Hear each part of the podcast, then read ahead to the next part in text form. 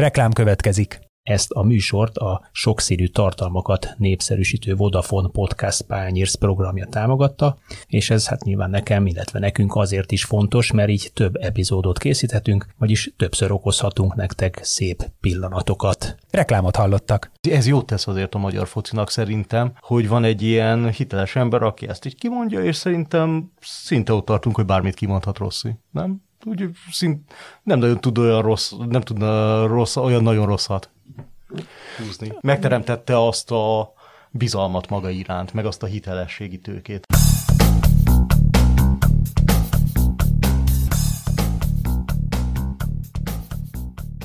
Sziasztok, ez itt az Itzer, a 24.hu focis podcastja, én szokás szerint Kálnoki Kis Attila vagyok, és kettő válogatott mérkőzés után ülünk itt a stúdióban Marosi Gerivel, a Sport24 állandó szerzőjével. Szia Geri! Sziasztok! És Aranyosi Áronnal, a 24.hu sportrovatának szerkesztőjével. Szia Áron! Sziasztok! Két mérkőzés, négy pont az Európa bajnoki selejtezőn. Hogy értékelitek ezt a elmúlt napok teljesítményét, Tele a pohár, félig tele, vagy inkább üres a pohár? Nekem tele. Mm, én a meccsek előtt azt mondtam volna, hogy ez így, ez így tök jó. Azért a mutatott játékot látva egy kicsit van hiányérzetem, de összességében Hol? én is elégedett vagyok. Hol van a hiányérzet? A labdás játékban.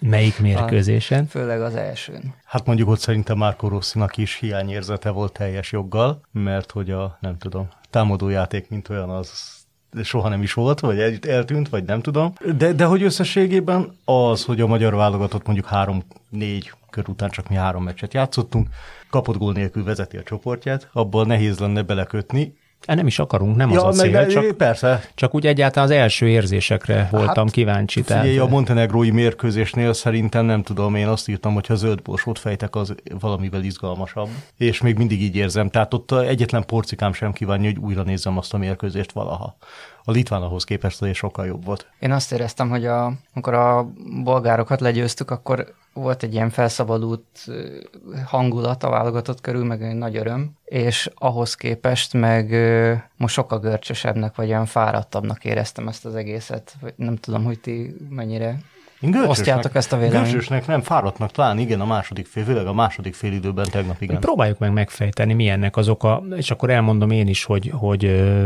én hogy láttam tulajdonképpen. Négy fél időből három fél időn keresztül szerintem elképesztő gyatrán játszott a magyar válogatott, az eddig megszokotthoz, vagy a bolgár meccshez képest, vagy az elmúlt időszak rendkívül tudatos látványához képest, és szerintem ez alól az sem feltétlenül ad felmentést, hogy most ugye olyan csapatok ellen játszottunk, akik egyébként, mint Litvánia is, egy 5-3-2-es vonalat húzott maga elé, nem nagyon akartak kilépni a a saját védekező harmadukból a vége felé próbáltak kontrázgatni, tehát ugye nyilván azt a szerepet kellett nekünk most betölteni, mint a jobbik csapat, aki megpróbálja föltörni ezt a sundisznóálást, ami egyébként nekünk nagyon jól áll fordított helyzetben, mondjuk Anglia, Olaszország, stb. ellen, Németország ellen. Ezt, ezt már láttuk, hogy ez ezért egy piszok nehéz feladat.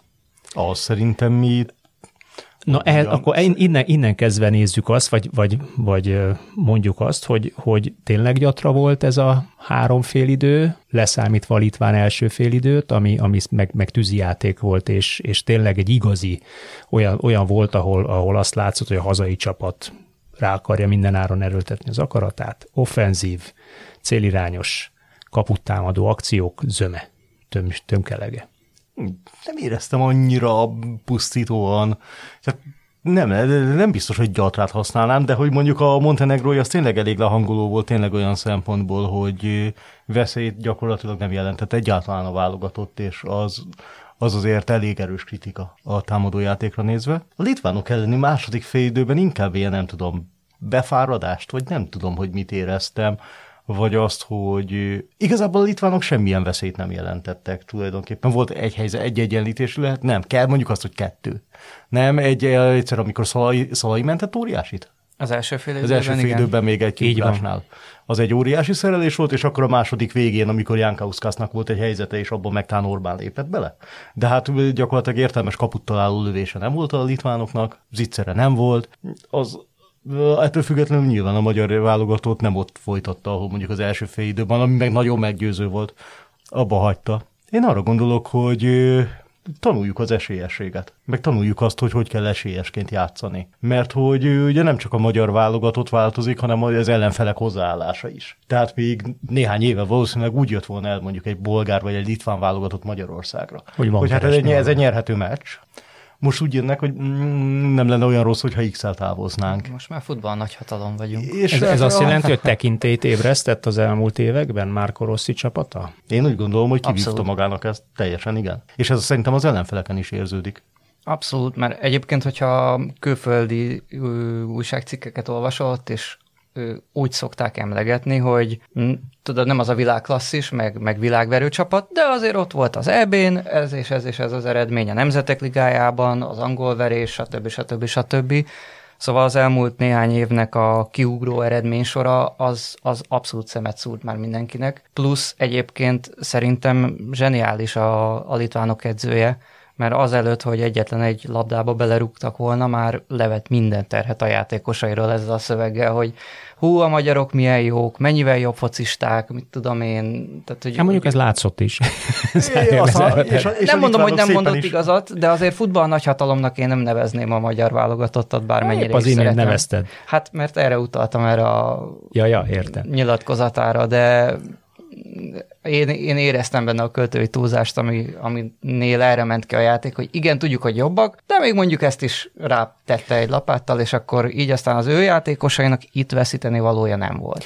Bontsuk ketté a két mérkőzést, akkor eddig általánosságban beszélgettünk, mert két nyilván merőben más produkciót láttunk, más felállással is játszott a magyar válogatott, és valószínűleg más lehetett a játék elképzelés is, mindig hozzáteszem, ugye ezt mi nyilván innen kívülről csak találgatjuk, egyikünk sem volt ott az öltözőben, és nem hallgatta végig Márko Rossi taktikai értekezletét, de mégis tegyünk kísérletet arra, mi lehetett az elképzelés Montenegróban, mert nekem úgy tűnt, és akkor ezzel kicsit prejudikálom is a kérdést, vagy meg is válaszolom magam, de kíváncsi vagyok a véleményetekre, hogy, hogy ott egy kifejezett óvatos taktikával léptünk pályára, mert az egyik olyan riválissal játszottunk, akinek egy, egy lényeg volt, hogy ne kapjunk ki. Szerintem igen. Szerintem ez benne volt, és és hát ez teljesen logikus is. Tehát De ez magyarázza azt is, hogy 0,21-es XG tudtunk elérni, és 10 kapura lévésünk volt, amiből én, három talált el a kaput? Én gondolom, hogy Marco Rossi nem azt mondta, hogy teljesen jó lesz a 0-0, úgyhogy semmi ne, veszélyt nem jelentünk gyakorlatilag kapura. Sőt, de, bocsánat, de 9 per 1 volt. Egy, szerintem Szoboszlainak volt egy lövés, ami középre ment, Igen. és pulzus emelkedésen nagyon okozott a Mijatovicsnak. Így gondolhatta, biztos, így gondolhatta Biztos nem azt mondta Rossi, Rossi vagy... hogy ne legyen támadó játékunk, de azt el tudom képzelni, hogy mondta, hogy mondjuk a felesleges kockázatot azt kerüljük el, mert hogy Montenegro szerintem pont az a csapat, ami ellen egészen undorítóan nehéz dolga van mindenkinek, hogyha egyszer hátrányba kerül. Tehát az látszott, hogy nem bírják annyira jól végig, nem tudom, ilyen 70. perc környéken azért elfogyott Montenegro meg. De, de azért vannak olyan játékosai elől. És hogyha megszerzi a vezetést, akkor nagyon sok szerencsét ahhoz, hogy utána szépen így visszaállnak, és várnak, hogy csinálj valamit. És a magyar válogatott nem feltétlenül abban a legjobb. Hát meg egy olyan Szavics irányítja ott a védekezést, aki ennek ugye azért a nagymestere az ilyen típusú játéknak elég sokszor bizonyította Igen. ott az átlet a Madridban. Mm, igen, de mégis ez a 9-1, pláne szembesítve jó. a Litvánia ellen 28-10-zel, hogyha jól nézem, pillanat megnézem, igen, 28 per 10-es kapura lövés per kaput a lövés mutatóval, azért az ordító különbség. Az egyik a másiknak a háromszorosa már a próbálkozásban is. Igen, mondjuk az is, hogy a, de, de hogy a montenegróiak is szerintem ugyanígy mentek ki. Hogy ez a 0-0 nyilván nekik nem ideális, nekik az ideális az lett volna, ha nyernek, de de hogy ez nem rossz nekik, egy 0 0 kihozni ebből, mert majd jönnek, jönnek Budapestre, és szépen le fognak táborozni, és szépen és úgy gondolják, hogy legyünk csak mi. Tehát azt fogják csinálni, mint, mint nagyjából Litvánia. a litvánok, csak valószínűleg sokkal jobban. És, és egy, egy hatékonyabb támadójátékkal. Igen, és veszélyesebb csatárokkal, igen. És Vagy az, veszélyesebb kontrajátékkal. A montenegróiak szerintem pont az a kategória, mint Albánia. Ez a borzalmas kellemetlen, amivel bele lehet lépni, és legutóbb kétszer sikerült is belelépni. Hát most Magyarul azt mondod, hogy az Albánia vagy az előző selejtező Albánia két veresége, és az a tudat, hogy tulajdonképpen egy, egy ilyen banánhéjon csúszott el a, az egyenesági kijutás, az a tanuló pénz volt arra, hogy most ebben ne szálljunk bele ebbe a, ebbe a vagy ne lépjünk bele ebbe a Elképzelhető. cipőbe? Elképzelhető, de egyébként, ha emlékeztek a kinti meccsre, ott is azért hasonló problémákkal küzdött, küzdött a magyar válogatott, bár ott emlék, Szalai, Szalai nem volt. Szalai ott nem volt. Salai volt elő centerben? Valami ilyesmi. Szerintem Salai volt elő, de hogy ott se volt nagyon támadójáték, és ott is az ellenfél volt veszélyesebb, és ott is egy nyomorult mérkőzésnek tűnt az egész, ami lehetett volna 0-0, de tulajdonképpen benne volt az simán, hogy kikapunk. Ebben is benne volt, de ahogy Rossi is mondta, ezt a meccset lehet, hogy korábban elvesztettük volna, de most nem. És és hogy az eredmény az meg összességében jó. Hát a játék meg olyan volt, amilyen, tehát azért ezt még inkább viszi az ember, mint a, a rossz játékkal elért megfelelő eredményt, mint a rossz játékkal elért nem megfelelő eredményt. Hát sőt, ez végül is egy ebbéselejtező, úgyhogy itt az eredmény, végeredmény minősít, nem pedig a mutatott Abszolút. játék, vagy a továbbjutás a csoportból, vagy a nem továbbjutás a csoportból. Tehát itt a sor végén a kritikát majd a ősszel, ősz végén lehet megfogalmazni. Említettétek a támadójátékot. Egyik mérkőzésen Ádám Martin kezdett, másik mérkőzésen Litvánia ellen pedig Varga Barnabás. Két teljesen különböző karakter. Mit láttatok, hogy hogy működik a szalai visszavonulása után a center keresés, a center játékunk? Én azt látom, egy, egy mondat erejéig visszaugrani. Hogyne. Csak azért, mert voltam a mix zónában tegnap, és a Dibusz Dénes fogalmazta meg úgy, hogy nagyon jól állunk a csoportban, mert a hazai pályán kötelező győzelmeket megnyertük, és idegenben az a, azt a meccset, ahol nem szabadott kikapni, ott nem kaptunk ki. Hogy ez a Rossi gondolat menetével mennyire vág egybe, azt nyilván nem tudom, de gyanítom, hogy körülbelül ez volt a koncepció. Úgyhogy ilyen szempontból akkor teljesen ül az, amit mondtál. A Szalaival kapcsolatban nekem az az érzésem, hogy, hogy most jutottunk el arra a pontra, hogy, hogy nem feltétlenül egy az egyben akarunk egy emberrel pótolni egy másikat, hanem opciók vannak. Egy Varga Barnabás sokkal mobilisabb, sokkal nagyobb nyomást tud kifejteni egy csomó futással a védőkre, ami például a litvánok ellen egy teljesen jó módszer, mert nem ha nem hagyjuk őket labdával támadást építeni, nincs nyugtuk, nagyon, nagyon kevés passz után már ott van valaki a nyakukban, akkor sokkal hamarabb feladják a pozíciót, vagy, vagy a labdabirtoklást, és akkor vezethetjük mi a támadásunkat. Ádám Martin egy más jellegű játékra alkalmas, ő rá ugye jobban föl lehet játszani a labdákat, nyilván Varga Barnabása is, csak nem annyira az erőssége mondjuk, mint Ádám Martinnak, így aztán ő a másik mérkőzéseken, mondjuk egy Montenegro, ahol nagyobb a birkózás, ott szerintem tök logikus, hogy ő kezdjen. Én azt érzem Rosszinál, hogy, hogy ő úgy keresi ezeket a különböző alternatívákat, nem feltétlenül azért, hogy nem mindig egy csatára támaszkodhasson, csak maga biztosan úgy, mint Szalainál, hanem mert sokféle ellenfél van, és lesz, és a taktikai repertoárt tudja szélesíteni, hogyha többféle megoldás is van. Nyilván ő is nagyon boldogan venné, ha lenne egy egyértelmű megoldása, de hát az nincs, hiszen ilyen magas szinten játszó csatár nincs, mint Szolai, és akkor az van, amiből az alapanyagot van, és gyakorlatilag igen. Most az, hogy Ádám Martin, Varga Barnabás, esetleg más, szerintem forma, a forma is nagyon nagy szerepet fog játszani, tehát simán el tudok képzelni olyat, hogy mondjuk a magyar bajnokságban valaki nagyon-nagyon beindul és elkezdi szórni a gólokat, és pont egy ilyen hullám tetején valamikor jönnek válogatott mesnapok, lehet, hogy ő is meghívót kap, mert azért főleg csatároknál az önbizalom meg a forma nagyon sokat számít. Egyébként ez szerintem Vargánál is. Amit hát vagy egyébként, Jó eséllyel egyébként ez Varga Barnabás lesz a Ferencvárosban, aki ráadásul, neki ez, ha, ha, teljesül, ha teljesül a Fradi áram, akkor még BL e, csoportkört hát ugye is, már, vagy valamilyen Európa Liga csoportkört játszhat. Ő már abban nem nagyon reménykedhet ebben a korban, hogy elmegy egy első vonalas európai bajnokságba, mert nem vesznek meg 28 éves játékost. Abban reménykedhetett, hogy elmegy, nem tudom, Izraelbe, Ciprusra, az arab világba, vagy egy magyar top csapat. Elmegy a Ferencvároshoz, tudván azt, hogy ha a Fradiban jól játszik, és európai csoportkörben szerepel, akkor az ki fogja neki nyitni az utat a válogatottba. És simán lehet válogatott kezdő ebből. És ilyen szempontból szerintem ez egy nagyon logikus döntés, és lehet, hogy teli találatnak a döntés neki. Nekem kimondottan tetszett egyébként a játéka. Tehát ha megnézzük azt, hogy a, Nekem régóta tetszik. A, a, a, te, a tegnapi helyzetmennyiség, meg az ő által előkészített helyzetmennyiség, abban szerintem ő volt tegnap a magyar válogatottban. Hát a gólya mellett... Ma, majdnem egyes XG plusz X. A gólya mellett szerintem a legnagyobb volt. helyzet az övé volt. Ott, Igen. ott volt a 12 méterről egy nagyon tiszta lemozgó helyzetből fölé rúgta, fogta is a fejét, ott, ott talán ő is úgy érezte, hogy illet volna kaput találni, ezért fogta a fejét, mert az tényleg egy olyan tiszta helyzet volt, ami már-már zicsernek számít ezen a szinten, Ez pláne, egy, pláne egy ilyen betömörülő védekezés ellen, ahol mondjuk a 16-oson belül vannak 89-en állandóan. Igen, és talán az, hogy ezen a szinten kevés ilyen lesz. És ez nem a Bognár Gyuri féle paks, ahol centerként úgy is tisztában vagy vele, hogy etetni fognak az egész meccsen, és lesz egy rakás helyzetet.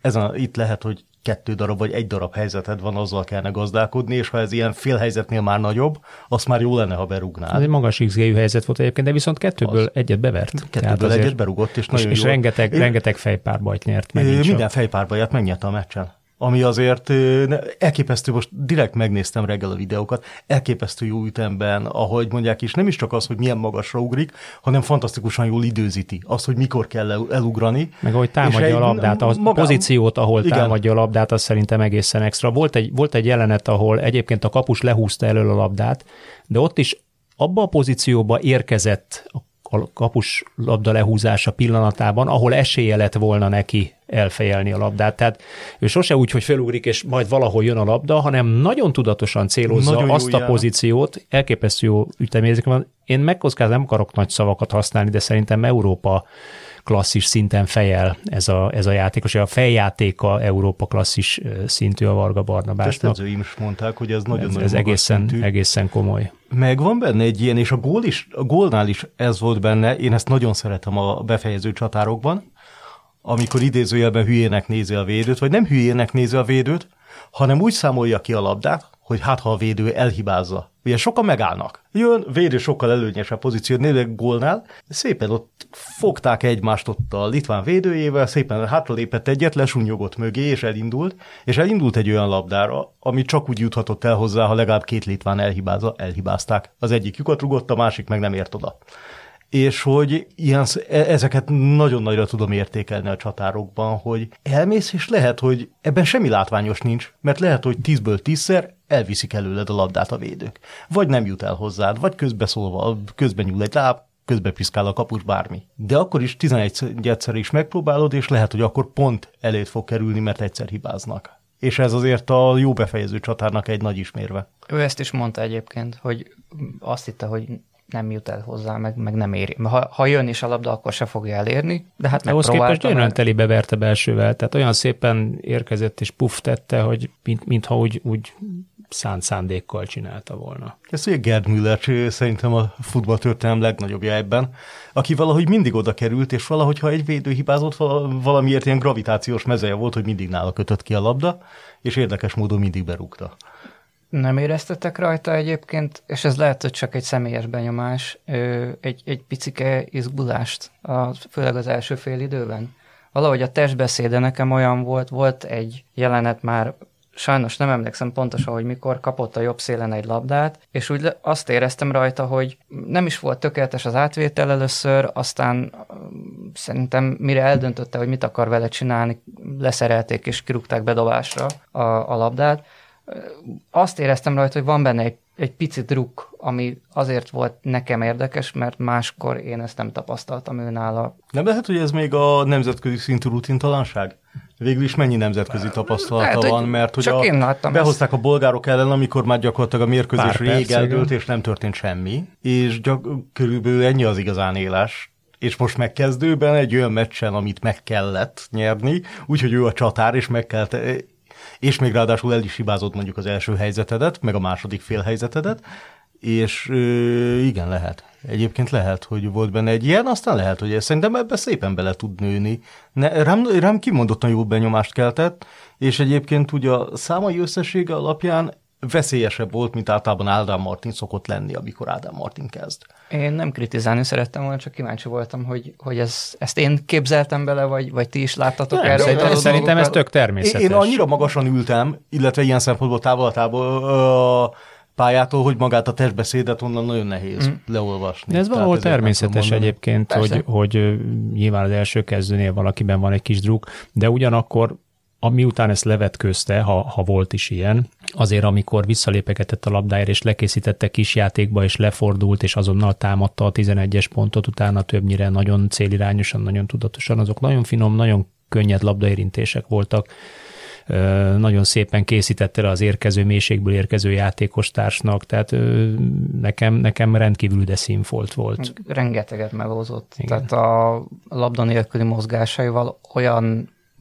gyakorlatilag végig nyomás alatt tartotta a litván védőket. Nem is nagyon emlékszem olyasmire, hogy ott ők tudtak volna gurigázni, passzolgatni egy kicsit. És Rosszinak ez nagyon kell. Egyrészt más, más sem mondhatnám, hogy Ryan máig komoly gondba van, ha egyáltalán marad a Ferencvárosban, zárójelbe zárva. Hát ez egy jó kérdés lesz, hogy Vargának lesz elég já- játékperce. Úgyhogy szerintem lesz. mondjuk ha a Ryan May-t el, eladják, amire azért szerintem jókora esély van, főleg, hogy hoz, hoztak a Cerván Zvezdától is egy center, de akkor is azért forogni fognak a Vargával. A válogatottak nagyon jó lenne, ha ő viszonylag sokat játszana és jó formát futna, mert tényleg oda kellene, és jó lenne, ha lenne megnyugtató megoldás. Akkor innen is üzenjük Csercseszóvnak, hogy tessék játszatni Varga Barnabást? Át Csercseszok megoldja magát. Na jó, ezt majd ő eldönti, nyilván, mert ott is minden mérkőzés más mérkőzés, és minden taktika más taktika. Mit szóltok a Marco Rossi murinyózásához? A, hogy a bíróval nem volt megelégedve? Arra gondolsz? Nem, nem. Meg a youtuberekkel. nem. Igen, inkább az utóbbira. Az a bíróra majd kitérünk, inkább, inkább a, a youtuberekre, és egyébként pont Varga Barnabás kapcsán ö, vetődött az föl, hogy eddig akárhány újoncot avatott, az, az mind góllal debütált kis túlzással, és ugye hát erre, erre mondta azt, hogy az a helyzet, hogy egyszer-kétszer lehet szerencsém, de amikor ennyiszer bejön az ember húzása, akkor azért lehet felvetődik, hogy csak többet értünk mi edzők a labdarúgáshoz, mint a hentes vagy a youtuber. Nincs igazam? De igaza van. Szerintetek Sőt. egyébként őt, őt ez, ez, ez frusztrálja, bántja, hogy, hogy közönség, szakértő, újságíró, stb. 10 millió futball szakember országában mindenkinek van valami véleménye, tanácsot ad Talán nem vagyok, összeállításba egyébben? nem vagyok Rossi fejében, de talán az tényleg benne lehet, hogy hát ő csinált annyit, hogy megbízzanak a döntéseiben, lehet, hogy ez volt mögötte, de nyilván nem szeretnék Rossi helyet beszélni, de, de hogy a világ bármelyik Éreztetek valaha bizalmatlanságot irányába? Nem, nem, én Nem. ezt az okoskodást érzem, csak ami meg e- elkerülhetetlen, mert mindenkinek megvan a maga véleménye, és a mai digitalizált világban megvannak azok a komment szekciók és útvonalak, ahol bárki és jó és rossz értelemben bárki el tudja mondani a véleményét. Ö, Egyébként ő már párszor erre kitért különböző kerethirdetéseknél, meg Hát, hogy apukák üzengetnek neki, hogy miért nem játszik XY, stb. Én elhiszem egyébként, hogy bosszantó, hogyha végig gondolom, hogy volt egy erős dzsuzsák lobby is egy időben például, azt is biztos baromi bosszantó lehetett az összes kerethirdetésnél úgy kellett odaülnie, hogy tudta, hogy az első három kérdés közül az egyik az lesz, hogy na és mi van Zsuzsák Balázsral. Úgyhogy nyilván tiszteli és kedveli játékosként, de ő így döntött. Tehát én, én nagyjából onnan indítom ezt az egészet, és szépen visszavonult a Zsuzsák, de ugyanúgy megmaradt ez az élmény, csak mindig más játékos, vagy más problémakör miatt. Hol a kezdőcsapat, hol ez, hol az. Egyébként tök érdekes nekem a válogatott meccseken, amikor a hangos bemondó fölolvassa a játékosokat, totál lemérhető, hogy kit mennyire szeret a, a, a közönség, a tábor, mert, mert egyszerűen a hangorkán másmilyenné változik. Amikor például egy Ádám Martin nevét bemondják, akkor óriási üdvrivalgás van, de mondjuk Demjén Patriknál elég halovány tapsocska volt, hogy, hogy két nagyon szélsőséges példát Viszont láttam demjémezes kisfiút. Az azért rendben van. Hát nyilván ő még nem mutatkozott be. Persze, Patrik, persze, ez- csak De- de, mondom most direkt sarkos Meg példákat a, meg a hoztam, Martin de a maga viking kinézetével egyébként is egy ilyen, egy ilyen érdekes színfoltja ennek Hát a közép-európai az angol háromban is kultuszsatár lenne. Abszolút, tehát ez ilyen igen, abszolút igen. kultfigura. Kicsit Ez hatalmas. melnyakor. Egy. Odaveri, megoldja izomból. Igen. A, de egyébként az is, hogy Marco Rossit milyen ovációval fogadják azért, és most is, tehát az, hogy felelget az egyik lelátó a másiknak, hogy Marco Rossi, ugye Magyarországon mit szoktál meg, és tényleg ezeken gondolkozom el, hogy mekkora utat tett meg a válogatott, ahhoz képest, amihez hozzászoktam, és az első válogatott meccsem nekem egy csodálatos Máta elleni hazai egy-egy volt körülbelül, nem tudom, 5000 emberrel a lelátón lehet, hogy 10, de minden nagyon üres népstadionban hogy Magyarországon ugye azt szokta meg, hogy a szövetség kapitányt onnan ismered meg, hogy XY takarodj, és ez az egyetlen. Vagy Stork esetében a Wiedersehen. De hogy éltetni, nagyon kevés magyar válogatott szövetségkapitányt hallottam, amióta meccsre járok, és hogy ennyien, és ilyen hangerővel. És a másik dolog meg még, ami eszembe jutott ezzel kapcsolatban, hogy az a tény, hogy Litvánia ellen majdnem teltház van. Majdnem 60 ezer ember kimegy. És direkt e, e, kin is voltam azon. Én is így fogalmazom, hogy majdnem teltház, mert többször hallottam, hogy teltház és full teltház, és hogy körülnéztem, és azért az nem mondható, nem volt hogy 90 százalék volt. Igen. Mellettünk is voltak üres ülések, de 90 De viszont az 58-59 ezer néző is parádé. Az, az fantasztikus Litvánia ellen. ellen. Tehát direkt megnéztem most, hogy emlékeztem arra, amikor Bicskei kapitánysága alatt játszottunk a litvánokkal, és az a selejtező indult úgy, hogy 2-2 az olaszokkal, óriási szenzáció, majd 6-1-re nyert a válogatott Litvániában, és a tavaszi folytatás Litvánia ellen úgy, hogy egy ilyen tízes feretlenségi sorozatból jött a válogatott. Tehát ennél jobbat nem tudsz ahhoz, hogy sok ember jöjjön ki, mennyien mentek ki a mérkőzésre, nem 18 ezeren, 19 ezeren. Ez azt jelenti, hogy ennyit változott a futball megítélése Magyarországon, vagy csak a válogatott Szerintem megítélése? a válogatott megítélése. Tehát a válogatott meccse járni esemény számba megy. Szerintem körülbelül Ehhez kellett a stadion is? Ehhez kellett a stadion. Ehhez kellett a stadion. Nyilván az eredmény kell. Ehhez kellett az eredmény, le. és az, hogy viszonylag hosszabb ideig, tehát az, hogy két Európa bajnoki kvalifikáció, nagyon jó nemzetek ligája szereplés, most már, tehát tényleg az azért egy negyedik kalapos csapatból egy első kalapos csapattá vált a magyar válogatott. Négyes, négyes kapott gól nélküli meccsorozat, igen, szerintem ez mind kell Akkor hozzá. ez és már kell, tendencia? És kell, a, és, kell a stadi, és kell a stadion is, hogy most ilyen divatos, meg jó dolog magyar válogatott meccse járni, és szerintem nagyon sokan vár, járnak magyar válogatott meccse, akiknek eszük ágában nem lenne NB1-es meccse. Hát mondjatok egy 60 ezeres várost, így hirtelen fejből nem tudok most, úgy, de egy 60 ezeres várostokkal vonóval kint volt tegnap a És Litvánia, tehát Litvánia ilyen, nem a Litvánia. Hát nem, nem egy sztárválogatott. Tehát nem sztárválogatott, nincs nagy neve, lehetett arra valamennyire számítani, hogy viszonylag sima magyar győzelem lesz, tehát még gigantikus izgalmakra se lehetett számítani, és kimegy ennyi ember. És, és ez, ez egy óriási eredmény, tehát ezt szerintem nem szoktuk eléggé hangsúlyozni, hogy az mekkora eredmény, hogy egy Litvánia elleni mérkőzésen Fél óra alatt elkelnek a jegyek lényegében. Mert hogy a 2000-es évek elején, vagy a 90-es években ezen a mérkőzésen 15 ezer néző lett volna a legjobb esetben. És a, a listádat azzal is kiegészíteném, hogy szerintem nagyon rég nem látott ö, tiszta kommunikáció zajlik szurkolókkal. Tehát az, hogy jön egy Márkó Rossi, és hogyha rosszul játszik a válogatott, akkor nincsen süketelés, hanem azt mondja, hogy igen, betartottuk taktikailag, amit kértem, de mindenki pocsékú játszott saját magához képest, csak mondjuk ennél egy fokkal finomabb, de nincsen ez a, ez a mellébeszélés, meg kifogás keresés, hanem, hanem van egy, egy olyan szövetségi kapitány, de mellé tettem mondjuk Szalai Ádámot is, aki szintén egy ilyen csúnya kifejezéssel élve megmondó emberként szerepelt a köztudatban, de a lényeg igazából, vagy a hangsúlyt arra fektetném, hogy, hogy azt érezték szerintem a szurkolók, hogy végre olyan őszintén beszélnek velünk, amire mindig vágyott szerintem a, így a közönség, és akkor ugye a lista, amit az imént felsoroltál, Geri, így, így emellé így lesz szerintem kompakt, meg teljes a kép és ez már ugye Dárdaival el is. Szerintem Dárdai Igen. hangja, hogy megszólal. Ő, ő indította ezt el. Ez egész, és főle Lékensz után látványos a kontraszt, aki Lékensz viszont sokat beszél, de kevés volt. A, hát mögötte a lényeg, vagy nem tudom, hogy hogy fogalmazza tartalom. meg. Tartalom. Igen. Kevés tartalommal töltötte meg és megyek is ki felé a stúdióból ezután.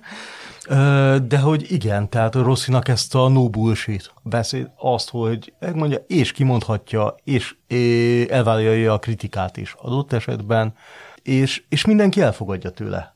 A szurkoló elfogadja tőle, szerintem a játékosok is elfogadják tőle, nyilván nem esik jól a játékosoknak, ha azt mondja, hogy nem tudom, rettenetes, nyilván nem azt fogja rettenetesen rosszul játszott, de hogy nagyon elégedetlen mondjuk a játék színvonalával, de ettől függetlenül a játékosok ezt nyilván elfogadják, meg hogy ők is érzik, hogy mi az, ők is pontosan érzik, hogy milyenek, amikor jók, és mondjuk Montenegróban ők itt biztosan tudták, hogy ez nem az, amikor ők jók voltak. Az eredmény megfelelő, a játék nem.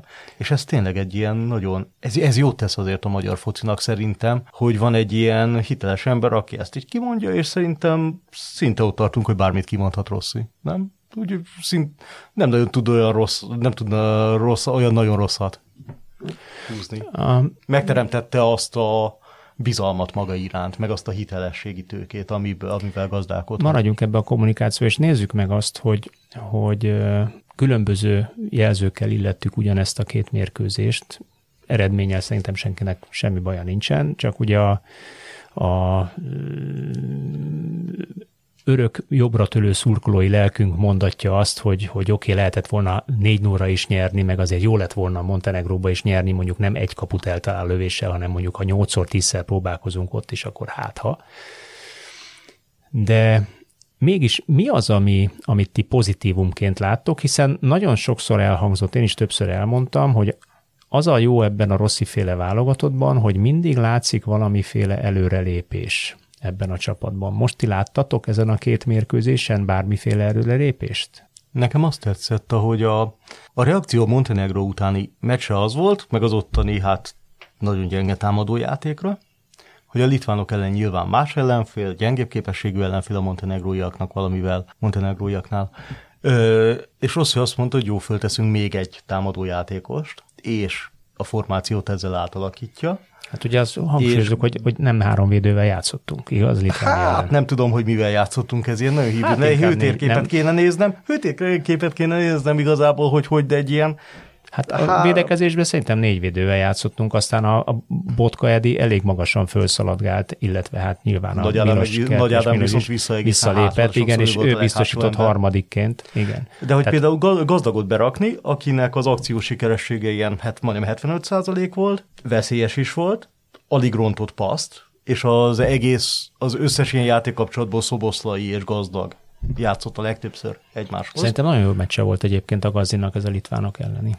Az, az azt mutatja, hogy, hogy ami el is hangzott, hogy nem feltétlenül egy az egyben akarjuk szalait, hanem van alter, próbálgatjuk az alternatívát, hogy hogy, hogy, hogy lehet. Ja, van és, péld, és, például, a, és például, az, például azzal lehet, hogy elő van bent egy mozgékony center, aki ott azért elég sokat rohangál a litvánok után, és leköti őket jó a levegőben, ilyesmi, és bejön még egy nagyon technikailag nagyon képzett egyébként nagyon veszélyes játék. És az üres középre. területeket nagyon hatékonyan támadó. Igen, és gazdagnak is megvolt a maga helyzete, amit belőhetett volna, csak kicsit elmérte. És technikás, kis területen is jó, jó, jó ezekben a kis játékokban, nagyon higgadt, szerintem az egyik leghiggadtabb befejező egyébként, hogyha helyzetbe kerül, és ez, ez minőségi ugrást jelentett a támadó játékban, maga az, hogy egyel több ember volt fönt. És lehet, hogy egyébként a jövőben a, legalább a hazai mérkőzéseken ez, ez, ez lehet az, amit várunk, mert ahogy, ahogy egyre inkább növekszik a válogatott respektje, nyilván az ellenfelek valamennyire annál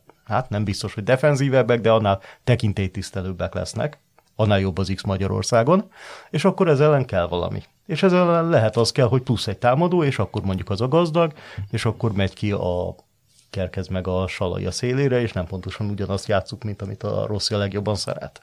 Én, ha pozitívum, akkor, akkor kerkez Milos. Nekem ö, olyan, azon gondolkoztam, ott, a, hogy néztem ezt a meccset, hogy én nem tudom, az ég küldte nekünk ezt a gyereket. Szóval az a, az a dinamika, az a lelkesedés, ami benne van, az valami egészen elképesztő, és van, van egy olyan hatása, arról jutottam magamban itt a nagy filozofálás közben, hogy, hogy egyszerűen a, a közönséget is fellelkesíti, mert olyan, a, akkora energiabomba jelenleg ez a fiú, hogy, hogy ahogy ott vetődik, meg sprintel előre-hátra, írtózatosan, hevesen gesztikulál, tényleg annyi energia van benne, hogy egyszerűen átragad még a nézőkre is, fellelkesíti az embereket, attól ugye még jobb lesz a hangulat, tehát egy ilyen pozitív értelemben egy spirálba kerül ez az egész történet, ami, ami egy mérkőzésen lezajlik, és hogy igazából a semmiből előkerült nekünk ő, elképesztően nagy segítség, és hát pont egy olyan amit, amit igen. Tehát pont nem azon tudom, tizen éve nem találkoztunk épkezlábbal védővel. Van, van egy kerkezünk, meg egy bollánk, hogy, hogy milyen minőség van most ott szélsővédőben, miközben nem tudom én hány éve keser, kesergünk, hogy nincsen szélső hátvédő. Mindig valami konvertált közép hátvéd játszik, vagy konvertált bármi. Igen, szélső. és most ott tartunk, hogy, hogy azt azért nem mondom, hogy a legjobb játékosaink, mert mégiscsak van egy Szobosztai Dominik a csapatban, de de nagyon-nagyon magas minőségű szélső hátvédeink lettek így ha csúnyán fogalmazok, hirtelen, de viszonylag gyors idő lefolyása alatt. Nekem ez állati lelkesítő, már csak azért is, mert amit mondtam, hogy a variációs lehetőségek, mikor kell kicsit defenzíve, mikor mehetünk egy kicsit támadóba mikor kell mondjuk egy, egy nem is tudom, mondjuk egy botkát kirakni, ne adj Isten jobb hátvédnek, mert ő jobb a védekező feladatokban, és mikor lehet oda tenni egy sallait, hogy lendületből rávezethesse a, a védőkre a labdát szélen. Szerintem ez tök jó, és, és a Rossziban ráadásul megvan ez az igény és hajlam, hogy ő kísérletezgessen ezekkel a dolgokkal, még ha nem is az ő találmánya volt Sallainak a hátvédbe nevezése, mert a, a csapatában is így. Hát ez, egy Ilyen, ez, ez nem tudom, hogy mi volt, ez egy ilyen három, nem tudom. Nevezzük szerintem, szerintem, szerintem ezen ne veszünk össze, de szerintem botka volt, botka volt a szélső hátvéd, és Igen. egyébként támadásból mindig befele, befele húzódott, és területet nyitott egyébként ezzel Salainak, vagy elhúzott embert, vagy lekötött embereket, és Salai ettől tudott talán egy kicsit szabadabban nézni, és egyébként támadás meg folyam, ugye, ahogy, ahogy te is mondtad, Geri, visszalépett a Nagy Ádám szinte 10-ből 10-szer harmadik embernek, és akkor valóban egy három védős Igen, rendszer, vagy ilyen 3-4-3. 3-4-2-1-ben. Igen, 3-4-2-1-3, nekem így, így tűnt. Tehát más más volt, én úgy éreztem a védekezés, már amennyit kellett védekezzünk, és Ezt a támadás közti. Igen. Arra azért kíváncsi lennék uh, például egyébként, hogyha ezt a csapatot fölküldi egy jóval, mondjuk Szerbia ellen, akkor például a védekezést hogy fogja megoldani, nem is Kerkezre lennék kíváncsi, hanem Salaira, de ő is szerencsére játszott ezen, és mondta is, hogy játszott ezen a poszton Freiburgban is, az azért nagyon sokat segít. Kerkezre visszatérve még annyit, hogy ez az elképesztő, nem is csak a, igen, az az energia, engem is az ilyen NBA-ben vannak ilyen közve, közönségkedvencek, tudod, lop egy labdát, zsákol két rohadt, rohadt nagyot, közönség tombol, és így tényleg magát lovalja bele mindenki abba, hogy ez így menni fog, hogy olyan elképesztő magabiztossággal közlekedik a pályán, amit magyar válogatott játékostól nagyon ritkán látok, és egyébként Szoboszlainál szerintem ugyanez megvan, hogy ez az egészséges önbizalom, ez az egészséges, vagy egészséges kétség... kivagyiság, vagy a sporthoz elengedhetetlen, az élsportoló, az igazi élsport, vagy top, top sportoló elengedhetetlen a egoizmus. nem merül föl benne, hogy ő ez elég jó ahhoz, és meg is tudja csinálni. És ezt nagyon jó látni. És a becsúszásoknál is, hogy a 90. percben is 10-ből 10-szer oda csúszik, jól, de mondjuk a litvánok elleni meccsről beszélünk, akkor beszéljük a Kerkesnek a Montenegro elleni meccsét is. Szerintem ott, amióta én látom őt a válogatott bejátszani, élete legrosszabb meccsét játszotta, de ilyen is van. És az a, az a nagy dolog, hogy ezt a fiút, ezt nem töri ez össze. Tehát, hogy utána kiegyenesedik, és azt mondja, hogy hm, nem ment olyan jól a játék, és most meg jól játszik, azért az megint csak egy nagy dolog, vagy megint nagyon pozitív. Szoboszlait említettétek, azért róla emlékezzünk meg egy-két mondattal, nem csak a írtatlan kapufája miatt, hanem megint egy párhuzam ugye a Szalai csapatkapitányi minőségében és Szoboszlai csapatkapitányi minőségében. Hogy tetszik nektek Dominik, mint csapatkapitány? Ha a pasztérképet megnézzük mondjuk a litvánok ellen, akkor olyan, mintha ők, ő lenne a póka háló közepén, tehát mindenhonnan eljutnak hozzá a labdák, ő meg majd szépen valamerre tovább jutatja. Volt egy jelenet a meccs végén egyébként, a, a litván kaput, kapitány ö, oda ment hozzá, átölelt és mondott neki valamit, úgy mosolyogtak, tehát valószínűleg egy, egy dicséret lehetett a litvány kapitánytól. Szerintem Szoboszlai olyan, aki még, ha úgymond csendes meccse is van, és ilyen szempontból magának nehezítette meg a dolgát, mert hogy annyira jó, meg olyan jó képességei vannak, meg akkora tehetség, és már olyan szintű játékos, hogy mindenki nagyon sokat vár tőle, de ha még úgymond csendes meccse is van, akkor is nagyon tudja befolyásolni azt, ami a pályán zajlik. most speciál előtti kapufát adott egy gólpaszt. Adott. Kapufa, aztán a végén mondjuk az ilyenek, ugye a végén kapott egy teljesen felesleges sárgalapot, ami, ami jó, valószínűleg semmit nem fog okozni, de mondjuk ha egy torna szituációban csinálja ezt, az azért például sokkal veszélyesebb, mert hirtelen már csak még egy sárgát kell Igen, bár, bár, bár, bár számomra ez pont azt erősíti meg, hogy hogy korábban én nem láttam őt így égni mérkőzésen, mhm. válogatott uh-huh. meccsen sem, mint amióta csapatkapitány. Tehát neki ez a fajta felelősségvállalás, hogy én vagyok a kapitány, nekem itt rendet kell tartanom a pályán, gyertek utána, mint egy líder, int, és, és megyek, és személyes példát kell mutatom, ez neki extra jól áll. És ha már, ha már Szoboszlai, és akkor kicsit visszacsatolnék az előző kérdésemre, hogy mi az, ami, ami fejlődést mutat, és ez egy nagyon érdekes dolog, amit a, a Dominik megfogalmazott, teszem hozzá kicsikét hajaz arra, amit a, a Rossi. Azt mondta, hogy a korábban, és itt a litván, meccsekre, litván meccsre gondolt, az ilyen meccsen az utolsó 10 percben kaptunk volna egy gólt. És ez, ez, ez szerintem hajaz, ahogy mondtam, a, a Montenegro ellen meccsen a Rossi azt mondta, hogy korábban az ilyen meccset elvesztettük volna. És tulajdonképpen amit, amit én ebből a két mérkőzésből leszűrtem pozitívumként, az pont az, hogy egy jó csapat rosszabb játékkal is képes pontot vagy pontokat szerezni, képes úgy játszani, hogy valahol a sor végén megtöri a, a, az ellenfelét és ez, ez ránk tényleg nem feltétlenül volt jellemző. Voltak olyan mérkőzéseink, ahol viszonylag jól hoztuk a nálunk gyengébbnek ítélt korábbi években, és még rossz előttről beszélek, válogatottak ellen, de az is mindig izzadságszagú volt. Most azért a litván-bolgár meccsen nem éreztem izzadságszagot, leszámítva a litván második félidőtől valamiért elvesztettük a fókuszt, azt, azt azért én úgy, úgy kicsit, kicsit hiányoltam. Semmiből rúgtunk aztán egy gólt, de hát mondjuk a, a lövő térképünk is mutatja, hogy az első félidőben lőttünk a 28-ból 18-szor kapura, tehát kétszer annyi kapura lövésünk volt, mint a második félidőben, szóval az, az a fajta effektivitás az nagyon eltűnt a játékunkból. De mégis az, hogy, az, hogy tudjuk hozni ezeket a mérkőzéseket, és ahogy a játékos is érzi, hogy, hogy korábban egy ilyen meccsen az utolsó 10 percben kapunk egy gólt, mert érezték ezek szerint ők is, hogy ez, ez nem úgy ment ez a második félidő, mint ahogy eltervezték, de mégse kaptunk, na ez a nagy dolog. Én Szoboszlainál azt érzem, hogy a, a felvetésed elejére visszakanyarodjak, hogy az a típusú ember, aki, akire iszonyatosan pozitív hatással van a nyomás. Tehát minél nagyobb nyomás. Jó versenyző alá, típusnak Mármint mentálisan gondolom, igen. igen. Tehát, hogy minél nagyobb a felelősség és a nyomás, ő annál inkább lubickol abban a, abban a feladatban. És ő, alig, hanem ezt érezhette meg Rossi is, amikor neki adta a csapatkapitányi karszalagot, ő, és egyébként pedig a karrierjében is nagyjából ez volt, hogyha jött egy edző, és mondta neki, hogy na fiam, akkor meg kéne mutatni, hogy miért te legyél ott, akkor mit ad Isten, hogy fél éven belül olyan írtózatos fejlődésen ment keresztül teljesítményben, hogy az valami elképesztő. És Szerintem ugyanezt a hatást váltotta ki az, az, hogy megkapta a csapatkapitányi karszalagot, ráadásul egy Szalai Ádámtól, tehát azért azt ne felejtsük el, hogy önmagában is nagy dolog persze a csapatkapitányi karszalag, de Szalai Ádám után csapatkapitánynak lenni aztán még inkább, és emellett pedig azt is érzem, hogy Szoboszlainak annyira olyan meccsei vannak, hogy bejátsza az egész pályát. Tehát elkezdi középen, utána kivált balra, volt egy pont, amikor Kerkesz fölment tök magasra Litvánia ellen, és ő volt konkrétan a bal hátvéd a helyén, és zokszó nélkül, tehát hogy, hogy igazából nem is kell vele így hát, bekiabálni neki. Tehát, hogy annyira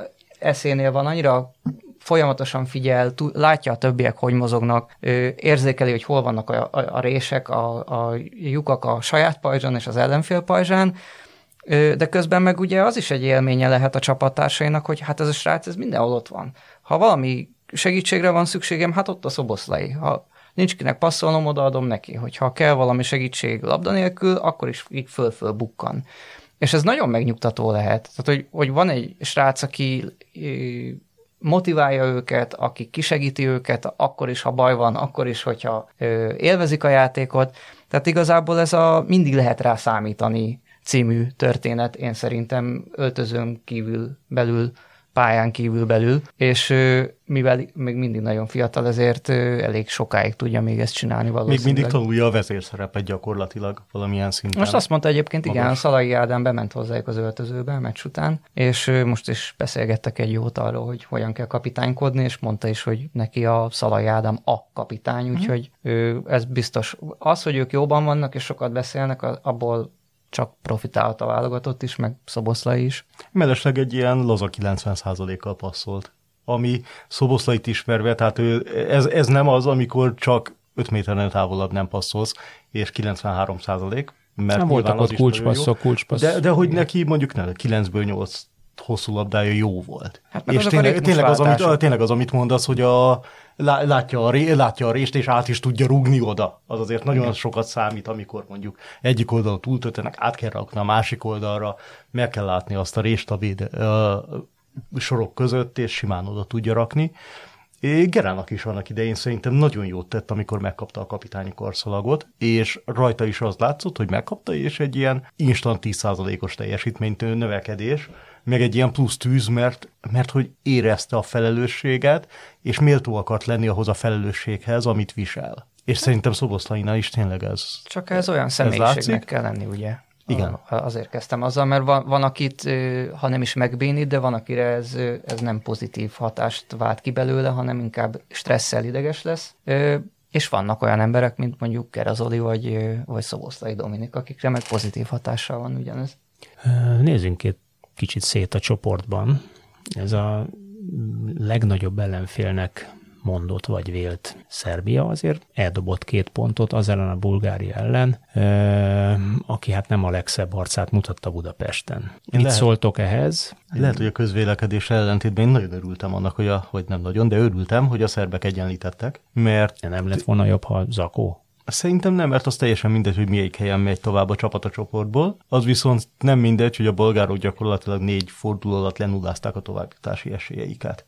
Tehát azért szerintem ott más lenne a leányzó fekvése, ha ezt a meccset ők megnyerték volna, mert akkor azt mondják, hogy hú, fölcsillant a reményt, lehet, hogy mégis elérhetünk valamit ebben a csoportból, de így nem mert hogy Montenegrótól Zakó, tőlünk Zakó, Szerbiát nem tudták megverni, és Litvániában is ott hagytak két pontot, úgyhogy 70 percet ember, hát ember előnyben játszottak, és, és az nekünk egyáltalán nem rossz, hogy ebből nem lesz egy mondjuk 3-as, 4-es versenyfutás. Magyarul hanem valószínűleg az annyi... a jó, hogyha a szerb és a magyar csapat mindenkit megver lehetőség szerint, és igen. akkor többiek előbb-utóbb hát, föladják. Gyakorlatilag mondhatni nem az, hogy nagyon le, de hát hogy elég sokat egyszerűsített a csoport arra, hogy igazából most már mi kell a magyar válogatottnak, meg kell verni Montenegrót mondjuk otthon, legalábbis biztos, hogy nem kikapni, be kell húzni az idegenbeli litván meccset, és Bulgáriában nem kell neki kapni, és valószínűleg már elég, ennyi is jó eséllyel elég lehet.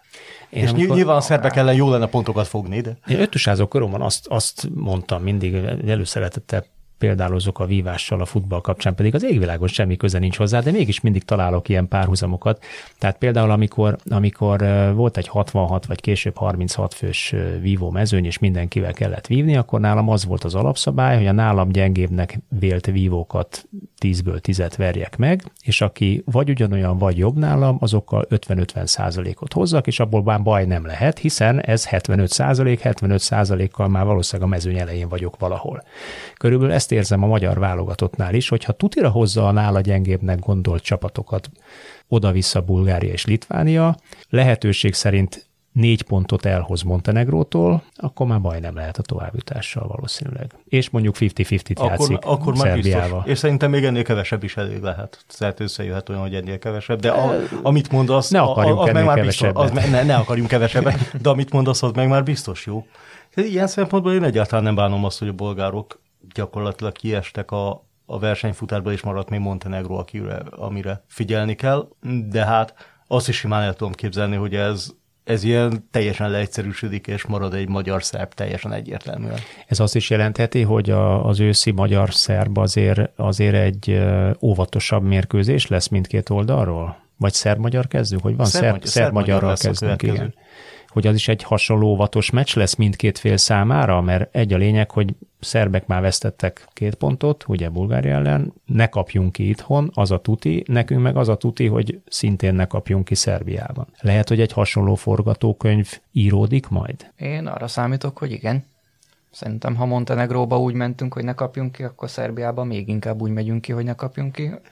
Remélhetőleg azért egy fokkal jobban fog sikerülni a, a mutatott. Hát meg valószínűleg támadóbb, meg támadóbb lesz azért a szerb válogatott, mint amin a montenegrói volt, bár valószínűleg a, a ütök-vágok az ugyanúgy meg lesz, tehát a keménység az hasonlóan ez a, a délszláv. szerbek is számolhatnak úgy, hogy magyarokkal jó az X, aztán majd a Montenegró ellen uh-huh. elég, és igazából nekik is ugyan, tehát ugyanabban a cipőben járunk voltak éppen. Én is arra gondolok, hogy szerintem itt egyik kapitány sem dobná el undorodva az X-et. Hogyha így azt mondanak, hogy mondjuk mind a két mérkőzés döntetlen, akkor hát tulajdonképpen a csoport erőviszonyait megnézve ez tulajdonképpen jó, mert hát a többit meg illene hozni. Mi befolyásolhatja a magyar válogatott őszi teljesítményét? Gondolok itt a nyári átigazolási időszakra. Nehéz kérdés. Mert hát ugye vannak hírek, azt ugye nem Kerkes Milossal kapcsolatban, Szoboszlai Dominikkal kapcsolatban, új klub, Sallai is Sallaival kapcsolatban, ugye meghatározó játékosokkal kapcsolatban vannak ilyen hírek, más nem mondjak, ugye már szóba került Varga Barnabás, vajon mennyi játékpercet kap a Ferencvárosban, milyen Na, minőségű az játékpercet egy, kap az például egy jó kérdés lesz, igen. Hogy Ferencvárosban. Én tudjátok, mire várnék? A középpályán érzem azt, hogy most kezd a nagyon-nagyon durva szó lenne válságot használni, de tulajdonképpen Nagy Ádámnak jó lenne egy erősebb bajnokságban szerepelni, én szerintem. Kleinheisler sem játszik állandóan, meg játszott állandóan Görögországban annyit, amennyit lehetett volna. Vécseit ugye most engedte el a Fradi. Az kérdés, hogy hova megy. Schäfer sokat volt sérült, tehát őt se lehet ész nélkül oda bedobálni. Hát és neki akkor még marad... szerintem hónap vagy hónapok, amíg újra megfelelőre És akkor ott volt mondjuk kerül. Négó, aki szintén most elmegy Fehérvárból, de neki sem sikerült jól ugye az előző szezonja. Stiles, aki sérült is volt tavasszal. És ő is csapatot válthat? És ő is csapat. Szóval a lényeg az az, és még barát Péter, aki hirtelen eszembe jut, aki meg ugye szintén a Fradiba ment, és szintén kérdés, hogy mennyit fogott szerepelni, én szerintem legalábbis. Itt az a furcsa helyzet állt elő számomra, hogy korábban azt éreztem, hogy a középpálya a legerősebb a válogatottban évekkel ezelőtt, most egy kicsit azt, azt érzem, hogy ott nem annyira egyértelmű a helyzet, mint, mint vagy, korábban. Vagy szűk, szűkén vagyunk talán egy kicsikét? Darabra meg vagyunk, inkább a körülmények. A, vagy amiket a bizonytalansági tényező igen, ott. Mindez azért kérdeztem, mert biztos emlékeztek Egervári Sándor féle válogatottra, és arra, hogy, hogy az ominózus 8-1-es őszig, meg a román vereségig tavasszal egészen szenzációsan álltunk, és akkor nyáron egyszer csak sok átigazolás volt, és az összes játékos, aki átigazolt, és addig stabil kezdő volt a csapatában, elkezdett nem játszani. És úgy mentünk bele egy szeptember-októberi selejtezőbe, hogy nulla meccs volt a játékosok zömének, vagy a meghatározó játékosok zömének a lábában. Ez, ezt itt most érzitek ezt a veszélyt, vagy nem érzitek ezt a veszélyt? Ezt talán nem, azt, lehet, azt lehet, hogy mondjuk játékhiányjal jönnek játékosok. Azt el tudom képzelni. Mert mondjuk, nem tudom, átigazol, de viszonylag már későn, de akkor még össze kell szokni az új csapattal, vagy posztrivális, és még próbálgatják, és rotálva játszhatják a posztriválisával. Talán ezt. Mennyit csökkenti ennek a rizikóját az, hogy tulajdonképpen Márko Rossi 5 éve van velünk, és 5 éve egy elég kiforrott játékrendszert játszik most már a válogatott. Magyarul, ahogy láttuk többször is, kvázi idegen embereket, újoncokat betéve adott posztra is egészen jól muzsikáltak játékosok, vagy olyanok is egészen jól muzsikáltak. Nagy Ádámra is volt ilyen példa, hogy éppen nem annyira játszott Olaszországban, de mégis a válogatottban tökéletesen muzsikált.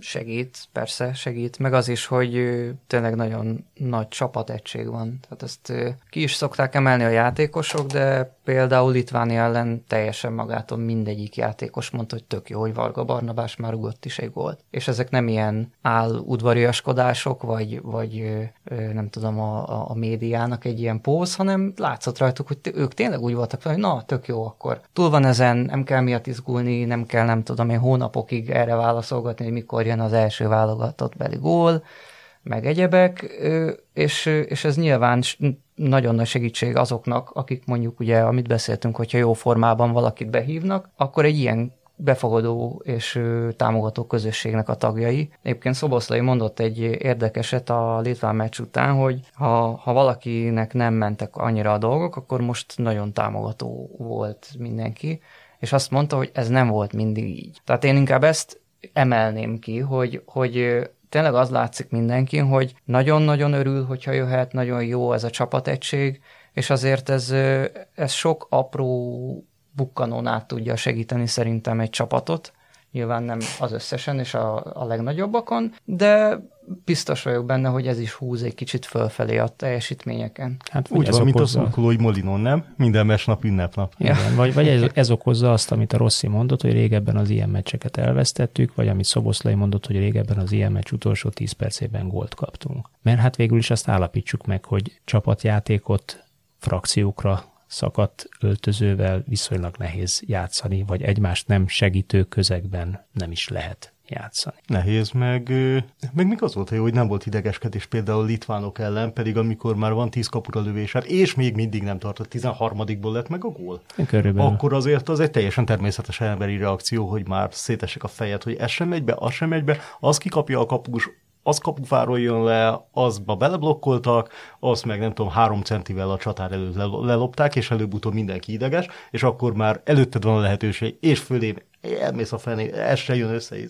De hogy ebből, ennek ellenére pont az, hogy amit mondtál is az elején, hogy a görcsösség, a, én görcsösséget nem éreztem, és korábban viszont gyakran volt ilyen, hogy egy ilyenből a hetedik nem sikerül, a franc egyen megvét, már mindenki ideges, és az egymás közti kommunikációban is látszik ez az idegesség, és ezt most nem éreztem. Hát, és ennek lehet, hogy közel egy. Dárdai Pálnak még föl is kellett figyel, hívni a figyelmét, biztos megvan az nektek, hogy, hogy kérjük, ne fütyüljetek a 60 70 percben, mert lehet, hogy a 80-ban fejelünk egy gólt, és lőn egyébként azon a meccsen pont azt hiszem egy nura azért nyertünk, meg Gerazoli a 79-ben fejelt egyet, talán Dárdai Nóz, Finnország. Finnország ellen, igen, pontosan az a meccs volt, és, és azon a meccsen tényleg az volt, hogy foggal, körömmel vértizzadva. Na itt, itt, itt ezen nem éreztem. Montenegron sem éreztem, Montenegro meccs, és inkább azt éreztem, hogy nem megy a játék. Uh-huh. Nem az történik, amit, amit elképzeltek nem tudom, hogy miért, de mégse az történik, ezt ők biztos megfejtették, vagy meg, meg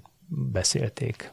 És ez azért egy, szerintem ez egy, ez egy pozitív végszó a következő őszi mérkőzésekre különösen. Ezzel együtt lehet élni. Ha jól számoltam, akkor ha a válogatott még egyszer kapott gól nélkül hozza, amit Szerbiában kellene, akkor az rekord a magyar válogatott történetében, mert még nem volt olyan, hogy öt egymást követő mérkőzésen a válogatottnak kapott volna gólt. Szóval ez tulajdonképpen Négyes sorozat volt Négyes már? sorozat volt. Mikor? Az se gyakran, de ilyen ötször, hatszor, tehát tízes években volt először, legutóbb meg Dárdai alatt. A négyes volt, ötös még sosem.